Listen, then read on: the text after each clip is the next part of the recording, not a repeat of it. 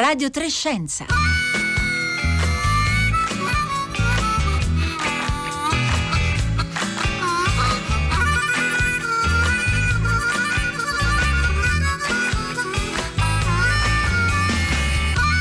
Buongiorno da parte di Paolo Conte e benvenuti a questa puntata di Radio Trescenza di mercoledì 29 gennaio 2020. Insieme a me vi salutano Rossella Panarese e Marco Motta, curatori di questo programma, la regista Costanza Confessore, il tecnico di studio Gabriele Cioni.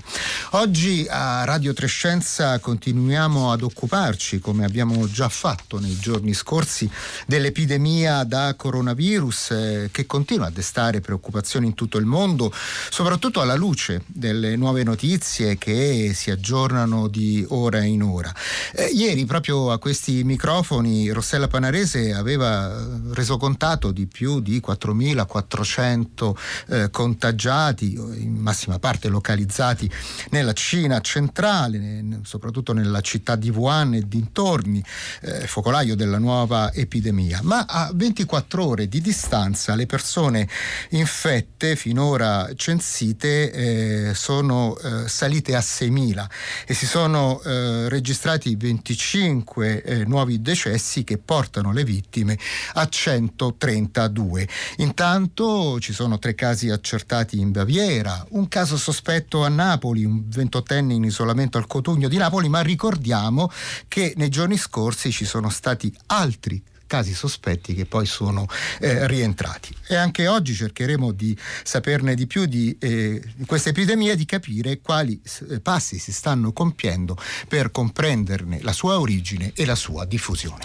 Perché sono molti effettivamente, buongiorno anche da Marco Motta, gli interrogativi che eh, tutti noi ci facciamo naturalmente sulla, eh, sull'epidemia, ma anche eh, che gli scienziati, gli epidemiologi, i virologi continuano a farsi su questo nuovo coronavirus virus. E allora, come sempre, eh, aspettiamo anche i vostri eh, interventi, le vostre domande, le vostre, i vostri dubbi, i vostri timori, gli interrogativi eh, che avete al 335 5634 296 con sms oppure con whatsapp oppure su Facebook e Twitter dove ci trovate come Radio Trescenza col 3 in numero.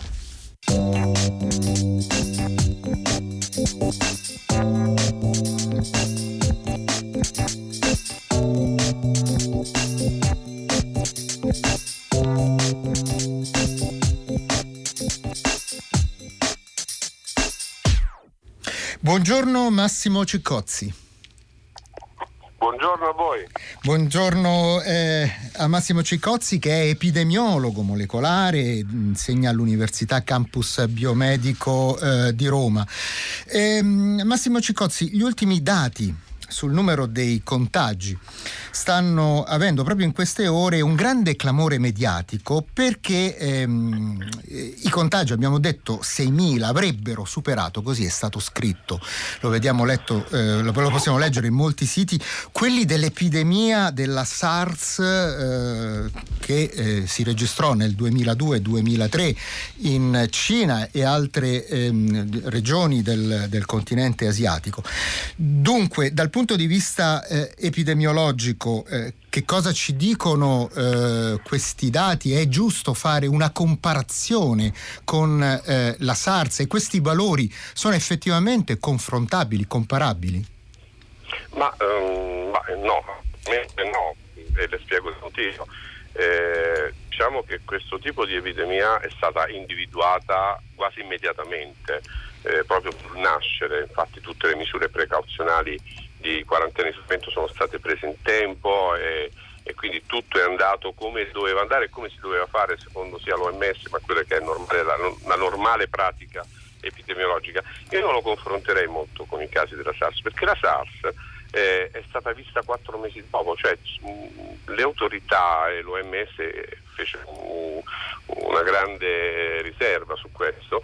Eh, diciamo che il Ministero della Salute cinese se ne accorse a febbraio quando la SARS era già iniziata eh, intorno a ottobre, novembre, quindi almeno quattro mesi prima. Ora sono tutti casi che non sono stati, eh, come dire, contati. Mm-hmm. Quindi io ancora non me la sentirei di dire di fare un, un paragone fra il numero di casi che, di questo coronavirus che ha superato quelli della SARS. Poi magari parliamo oggi e fra dieci giorni eh, sarà tale da dire beh sì, vabbè, l'ha superati se teniamo conto anche di ciò che non abbiamo visto in quei quattro mesi e f- si può fare un'ipotesi del genere, però io l'ipotesi normalmente le faccio con i numeri reali, veri, alla mano e, e alla mano mi dice che questa epidemia è stata vista e bloccata subito, l'altra dopo quattro mesi, quindi qualche caso sarà scappato anche dalle altre parti. Certamente. Eh, senta Massimo Cicozzi, c'è um, un numero un, uh, che viene chiamato tecnicamente tasso netto di eh, riproduzione che voi epidemiologi utilizzate uh-huh. per valutare il tasso dei possibili contagi per persona. Ecco, per questa epidemia di questo nuovo coronavirus, eh, quanto, quanto, vale questo, questo tasso e che cosa ci dice? Dunque, non è facile calcolarlo, siamo all'inizio di un'epidemia per cui diciamo che anche a livello epidemiologico con qualunque modellino matematico si riesce eh, a fare un calcolo, non è mai veritiero, nel senso che eh, potrebbe essere attestarsi intorno a 2, 2,5, intorno a 3, l'OMS è partito che sì, può arrivare a 3 ma poi è sceso a 2. Ora, cosa significa questo R con 0? Epidemiologicamente e anche magari diciamo, eh, normalmente parlando significa quante persone infette si possono infettare da una persona che ha già l'infezione. Quindi io se ho l'infezione da coronavirus so a quante persone la posso trasmettere. Quindi se questo R con 0 è di 2 lo posso trasmettere a 2, se è 3 a 3 e così via. Teniamo conto che la SARS già stava tra 2 e 5, l'HIV per esempio fra 2 e 5, se parliamo del morbillo arriviamo a 12, 16, quindi numeri molto, molto grandi. più elevati. Eh sì, io direi che eh, potrà, potrebbe anche darsi che se noi aspettiamo 20 giorni la diffusione del virus è tale che aumenta questo numero potenziale di R con 0, però non sono molto di questa idea perché le misure di quarantena e isolamento sono state prese subito, il contenimento è stato fatto subito, eh, non come la SARS, la SARS le ho detto se ne sono accorti quattro mesi dopo, quindi ecco che sale da 2 a 5 questo R con 0 perché molte persone si sono infettate. Qui anche è vero che molte persone si sono infettate, ma ancora non siamo eh, a livello di R con 0 alto, diciamo di, qua, di quante persone una persona infetta può infettare, ancora non siamo a un livello alto. Vero è che, eh, come dire, teoricamente se io, persone, se io posso infettare due persone Qual è la soluzione per non infettarle? Allontanarle l'una dall'altra. Ora, la eh, diffusione che c'è eh, eh, in Cina è anche dovuta al fatto che come dire, sono una popolazione con una densità estremamente alta. Se noi pensiamo che Wuhan è tre volte e mezzo Roma, con un'estensione che non è tre volte e mezzo Roma, loro sono molto tra di loro vicini. Essendo una malattia che si trasmette come l'influenza, quindi di tipo respiratorio, è ovvio che io più sto vicino a una persona più rischio di potermi contagiare. Certo. Certo. Quindi un calcolo dell'R0 noi ci abbiamo provato, eh. le dico stanotte abbiamo fatto altre, altre simulazioni, ma non siamo ancora onestamente in grado, anche utilizzando il genoma, eh, non utilizzando l'epidemiologia classica no? che ha un suo modello matematico, noi ne utilizziamo un altro che utilizza il, il genoma del, del, coronavirus, ma è ancora talmente, come dire, all'inizio, è talmente ravvicinata, tutti quanti i casi sono molto vicini tra di loro, che non siamo riusciti a calcolarlo con i nostri sistemi e mm, diciamo che il nostro sistema arriva a due, eh, mm. Se proprio vogliamo dire, così come ha detto l'OMS.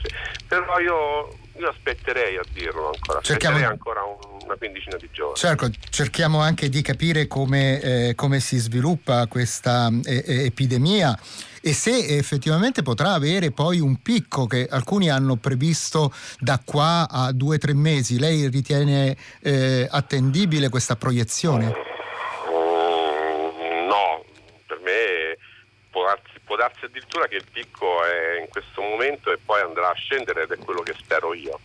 Ora, se il picco è questo, dove siamo in questi giorni, e poi dopodiché andrà a scemare, allora abbiamo ragione di credere che il pipistrello, il mercato della, eh, della carne, il mercato degli animali vivi, la promiscuità negli animali nel mercato e una mutazione casuale che ha fatto il coronavirus del pipistrello ha fatto in modo che lui passasse all'uomo sono tutte cose che si possono spiegare.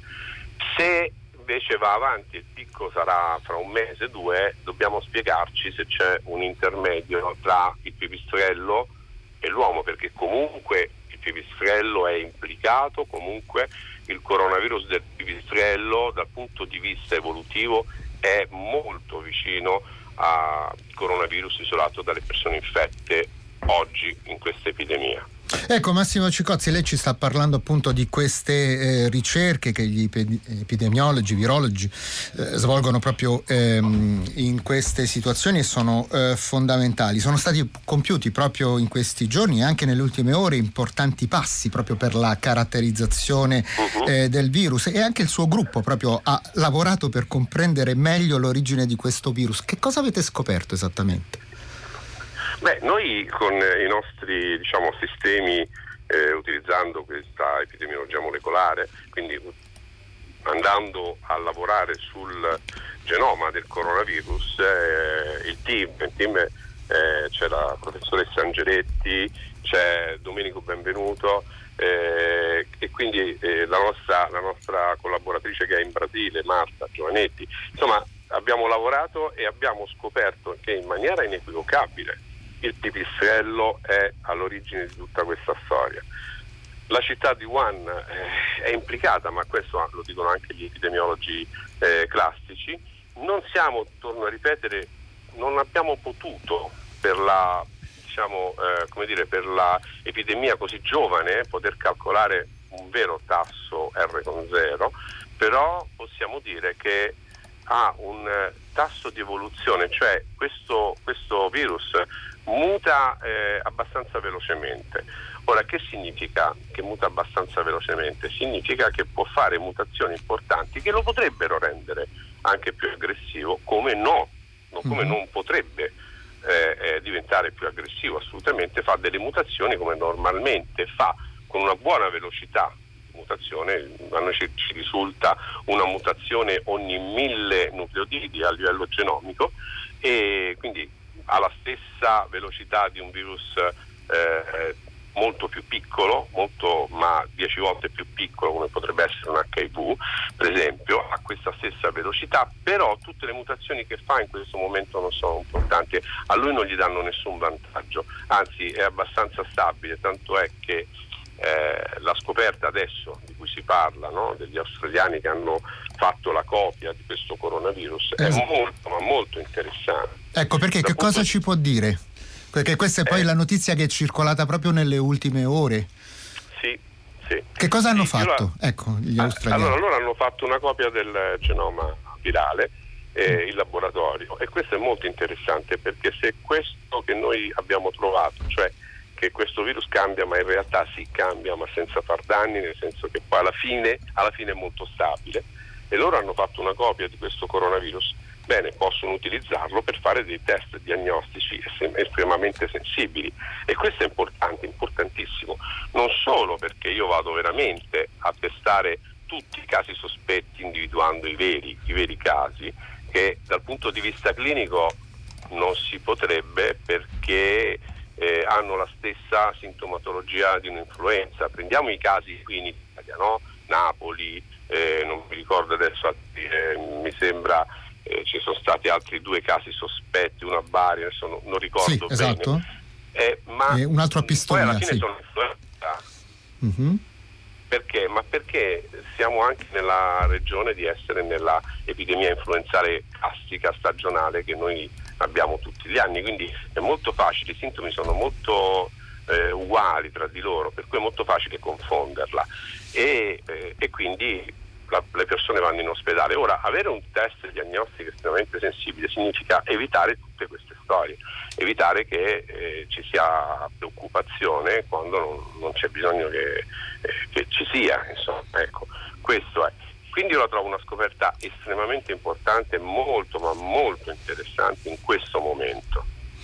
Massimo Picozzi, cominciano ad arrivare i messaggi al 335 5634 sì. 296. Eh, ci sono un paio di eh, ascoltatrici che si concentrano sulla, eh, sulle caratteristiche diciamo, delle persone che, sono, eh, che, si sono ammalate, che sono state contagiate, sì. perché ehm, c'è un ascoltatore, ascoltatrice in realtà non si firma, che dice ehm, quali sono le caratteristiche delle vittime? Sono per lo più soggetti già affetti da problemi respiratori o simili o immunodepressi, insomma c'è un profilo eh, simile tra le vittime e poi se Serena da Padova, non si sentono mai notizie su guarigioni dei soggetti infettati. Ci sono state e le guarigioni sono definitive?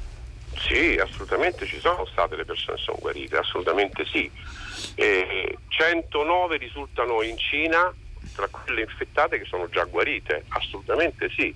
E, mentre la caratteristica delle persone che magari possono morire per complicazioni è che sono persone molto anziane, persone che hanno già delle comorbidità, cioè hanno già altre malattie come potrebbe essere una broncopatia cronico ostruttiva, una, un asma importante, un diabete, cioè persone che comunque eh, sono immunologicamente depresse, cioè il loro sistema immunitario è già diciamo, non proprio al top del livello, per cui non possono combattere eh, questo, questo, questo, coronavirus perché non, non, essendoci terapia l'unico modo di combatterla beh, è abbassare la febbre se, se, ha la febbre con antipiretico dell'ossigeno in caso di eh, dire, mancanza in caso di respirazione eh, affannosa. Ma è ovvio la, la caratteristica guardi, è identica, identica, a quelle della SARS del 2002-2003 la SARS del 2002-2003 aveva un tasso di letalità altissimo sugli over 65 eh, perché? Perché erano quelli che avevano magari un sistema immunitario più debole.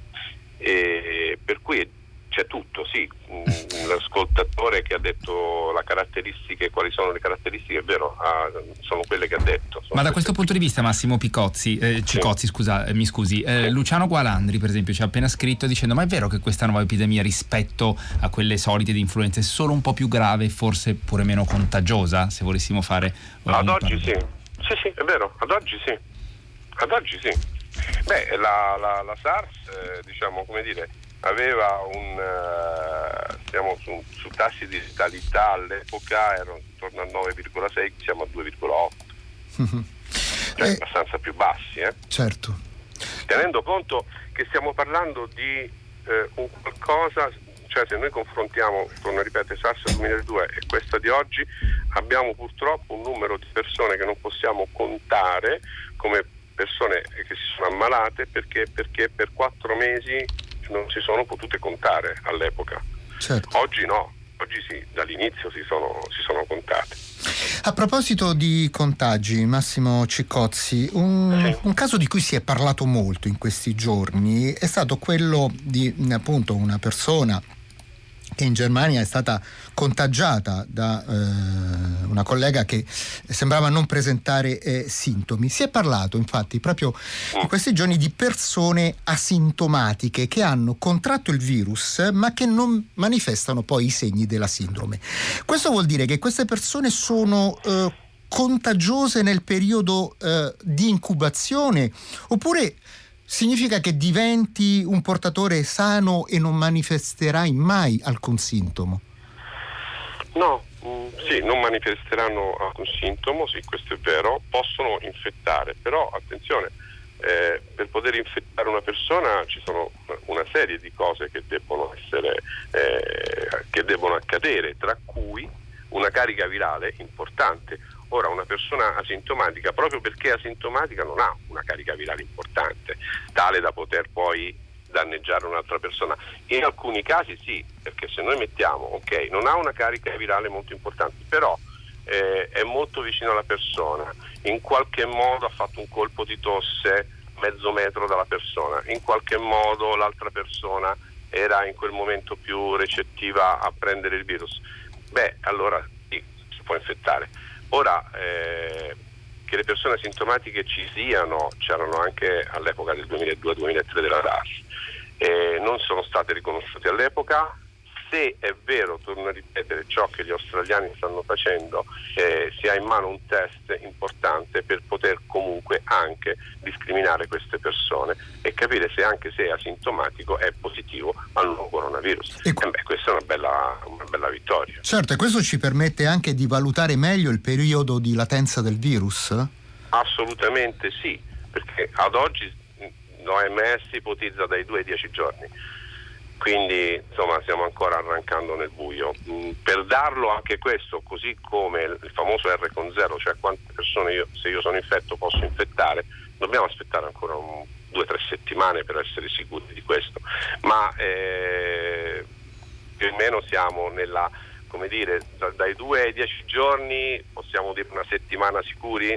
Sì, mm-hmm. ma mhm. insomma, un po' come l'influenza, eh? nemmeno. Lei prima, Massimo Cicozzi, ci diceva che insomma, è stato molto importante riuscire a capire qual è il serbatoio animale dal quale proviene il virus. Lei ci ha indicato eh, i pipistrelli. Mi fa venire in mente ovviamente le, le, le, l'epidemia di Nipa di cui avevamo parlato appunto eh, proprio a questi microfoni due anni eh, fa.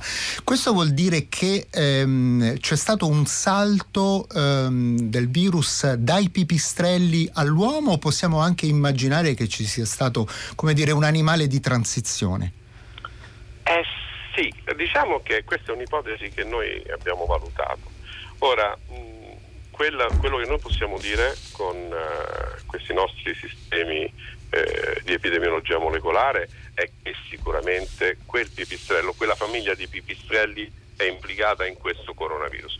Se c'è un animale intermedio, ad oggi non lo possiamo dire perché non abbiamo traccia di o sequenze genomiche di coronavirus depositate nella banca dati che ci possono permettere questo.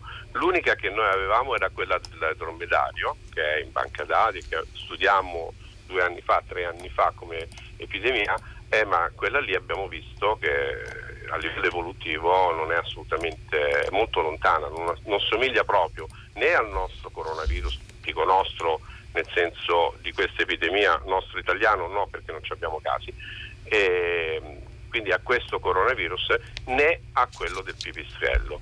E le dirò di più, che il pipistrello è molto simile perché ha fatto alla fin fine una mutazione che gli ha permesso di saltare dal, da lui l'uomo, di, di, di, andare ad infettare l'uomo eh, ed è eh, questo, il coronavirus di adesso e quello del pipistrello sono anche lontani dal coronavirus della SARS del 2002. E a proposito di questi temi, tra l'altro rimandiamo alla puntata che abbiamo fatto ieri, eh, che era proprio dedicata appunto alle zoonosi, alla, uh-huh. alla possibilità appunto di eh, contagio eh, dalle, dagli animali, la questione appunto degli animali serbatoio di virus, la potete eh, riascoltare e scaricare sul nostro sito raiplayradio.it. Eh, Massimo Ciccozzi, due domande, un ascoltatore che chiede, secondo lei partire per un viaggio nelle Filippine è rischioso considerando che non sappiamo cosa succederà nei eh, prossimi 20 giorni e poi a proposito dei test, ma quanto tempo richiede un test per accertare la presenza di questo coronavirus? È facilmente reperibile oggi per le autorità sanitarie? Eh, dunque, allora, il test che c'è adesso è un test molecolare che fanno in uh, ospedali che sono organizzati, in Italia lo fa l'ospedale Anziani, eh, però insomma ci vuole qualche ora per avere un risultato.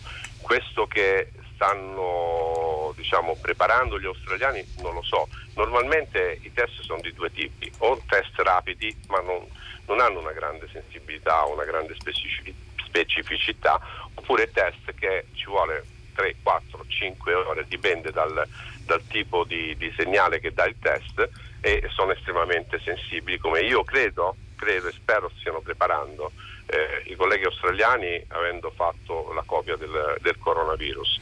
Per quanto riguarda i viaggi, onestamente una delle prime regole epidemiologiche dice evitare i viaggi in zone endemiche o in zone epidemiche.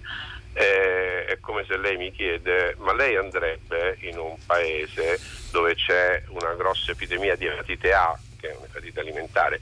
Sì, ci vado, eh, però mi vaccino allora, poiché per questo coronavirus il vaccino ancora non è stato fatto, si pensa di poterlo, eh, l'SDC cinese dice di poterlo fare in un paio di mesi, due o tre mesi, non lo so, insomma, io questo le dico da epidemiologo. Mm, la, la, la, la, regola dice evitare viaggi in zone endemiche epidemiche. Poi se la British, eh, ho saputo questa mattina, ero a Sky TG24, ho saputo che la British ha annullato tutti i voli da e per la Cina, ma questa è stata una mossa della compagnia che di scientifico non vedo, vedo qualcosa di, di, di economico a svantaggio chiaramente della compagnia ovviamente, però la regola epidemiologica eh, numero uno è evitare viaggi in zone endemiche o epidemiche. Ecco, e a proposito eh, di, eh, di, viaggi e di aeroporti, eh, vedo che ci stanno scrivendo anche molti ascoltatori e ascoltatrici a proposito delle misure che si stanno prendendo proprio in questi giorni eh, per controllare eh, tutti i passeggeri in transito nei vari aeroporti, soprattutto que- ovviamente quelli che arrivano dalle eh, zone più a rischio. E se abbiamo detto tutto quello che abbiamo detto finora, insomma che ci sono periodi di latenza, ci sono f- sintomi sintomi che non possono essere così facilmente diagnosticati. Andare semplicemente a misurare la temperatura corporea con gli appositi termovisori è una misura sufficiente secondo lei? Come dire, abbiamo questo. e quindi non possiamo fare... Se avevamo un test, eh, io credo che l'avremmo fatto. Certo. Ora abbiamo questo. Eh, la, come dire, di altro potremmo quarantenare tutti quelli che arrivano? Beh, insomma, mi sembra un po' assurdo. Dietro. Abbiamo questo, che non è poco, eh, certo. quantomeno cerchiamo di vedere chi, chi ha la febbre e chi non ha.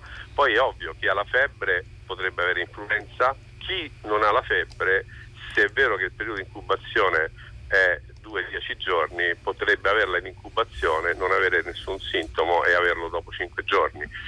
Sì, ma quello che abbiamo ora è questo. Ecco perché io confido eh, in questa notizia di, di, di, di questa mattina di, questi colleghi australiani che stanno lavorando alla possibilità di fare un test estremamente sensibile. Confido in questo. Oggi però quello, questo abbiamo. E non è poco, eh, perché noi abbiamo quarantenato, cioè non noi, l'OMS e i cinesi hanno quarantenato un'intera città. Quando c'è un'epidemia di queste dimensioni, le misure precauzionali di base sono quarantena, isolamento, isolare le persone eh, che sono veramente malate e quarantenare i contatti che ci sono stati con le persone veramente malate. Ed è quello che stanno facendo. Eh, Massimo Ciccozzi, eh, tra le tante domande che stanno arrivando, non riusciamo a citarle tutte, le stiamo pubblicando sul sito raiplayradio.it. Eh, a proposito del profilo, diciamo, delle persone eh, contagiate, Mary dice: Non mi pare che il medico che è morto in Cina fosse molto vecchio, immunodepresso. Quindi, diciamo, la malattia eh, può avere anche esito fatale in pazienti che eh, tutto sommato sono in relativa buono stato di salute. In 30 secondi. Beh, beh caspita, è un medico quanti contatti avrà avuto con persone malate da coronavirus, quanta carica virale si sarà preso quel poverino. Urbani in tempo di SARS è morto proprio per questo, eh? Urbani era in salute. Certo, e tra l'altro poi eh, proprio noi abbiamo ricordato qui due giorni fa la figura di eh, Carlo Urbani e abbiamo ricordato il ruolo fondamentale che ebbe nel diagnosticare e isolare il virus della SARS, eh, virus di cui lui stesso appunto rimase vittima eh, morendo eh, a, nell'ospedale di Bangkok nel 2003. Bene, io eh, ringrazio Massimo Ciccozzi, epidemiologo epidemiologo molecolare, eh, docente all'Università Campus Biomedico di Roma per essere stato con noi e ora è giunto il momento di passare la linea a, eh, nel concerto del mattino a Valentina Losurdo e Marco Mauceri. Vi ricordo che questa puntata è scaricabile in podcast come tutte le altre puntate di Radio Trescenza. Da Paolo Conte buona giornata a tutti e buona prosecuzione con i programmi di Rai Radio 3.